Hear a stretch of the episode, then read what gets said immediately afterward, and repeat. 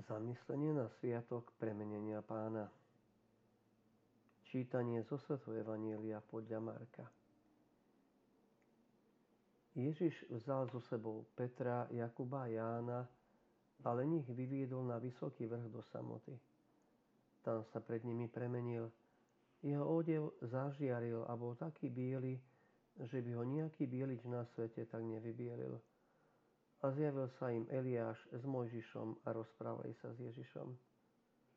Vtedy Peter povedal Ježišovi, Rabi, dobré nám tu, urobme tri stánky. Jeden tebe, jeden Mojžišovi a jeden Eliášovi. Lebo nevedel, čo povedať, takí boli preľaknutí. Tu sa utvoril oblak a zahalil ich.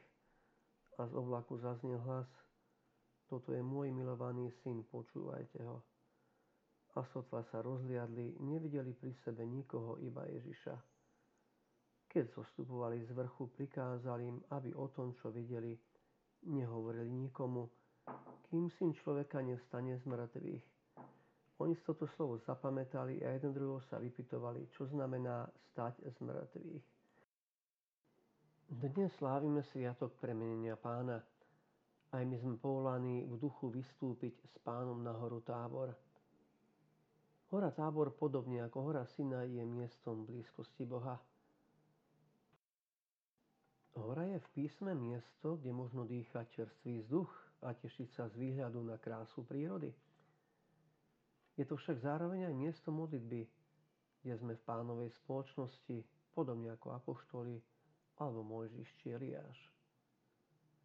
Jeho odev zažiaril a bol taký biely, že by ho nejaký bielič na svete tak nevybielil – táto skutočnosť symbolizuje očistenie cirkvy. Peter povedal Ježišovi, urobme tri stánky, jeden tebe, jeden Mojžišovi a jeden Eliášovi. Svetý Augustín krásne spomína, že Peter myslel na tri stánky, pretože ešte nepoznal súlad medzi zákonom, prorokmi a evaneliom. Tu sa otvoril oblak a zahálil ich a z oblaku zaznel hlas – toto je môj milovaný syn, počúvajte ho. Premenenie nie je zmenou Ježiša, ale zjavením jeho božstva. Peter, Jakub a Ján kontemplujú pánovo božstvo a takto sa pripravujú na konfrontáciu so škandálom kríža. Premenenie je predzvesťou pánovho zmrtvistania. Rabi, dobré nám tu. Premenenie nám pripomína, že radosti, ktoré Boh zasieva do nášho života, nie sú zážitkami, okolo ktorých by sa malo všetko točiť, ale sú skôr svetlami na našej životnej púti, ktoré nám ukazujú krásu Ježiša a vedú nás tomu, aby sa On sám stal zákonom a Jeho slovo normou, radosťou a požehnaním nášho života. Z vrchu premenenia treba zostúpiť do života – a nasledovať Ježiša.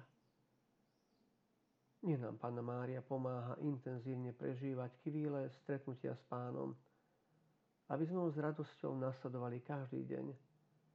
A nech nám pomáha počúvať a nasledovať Pána až po umúčení a kríž, aby sme mali účasť aj na jeho sláve. Položme si otázky. Povedal som už niekedy pánovi, pane, dobre je mi pri tebe, ak nie, čo mi v tom bráni? Radosti, ktoré nám prináša viera, nás majú motivovať k životu služby a konania dobra. Je to tak aj v mojom prípade?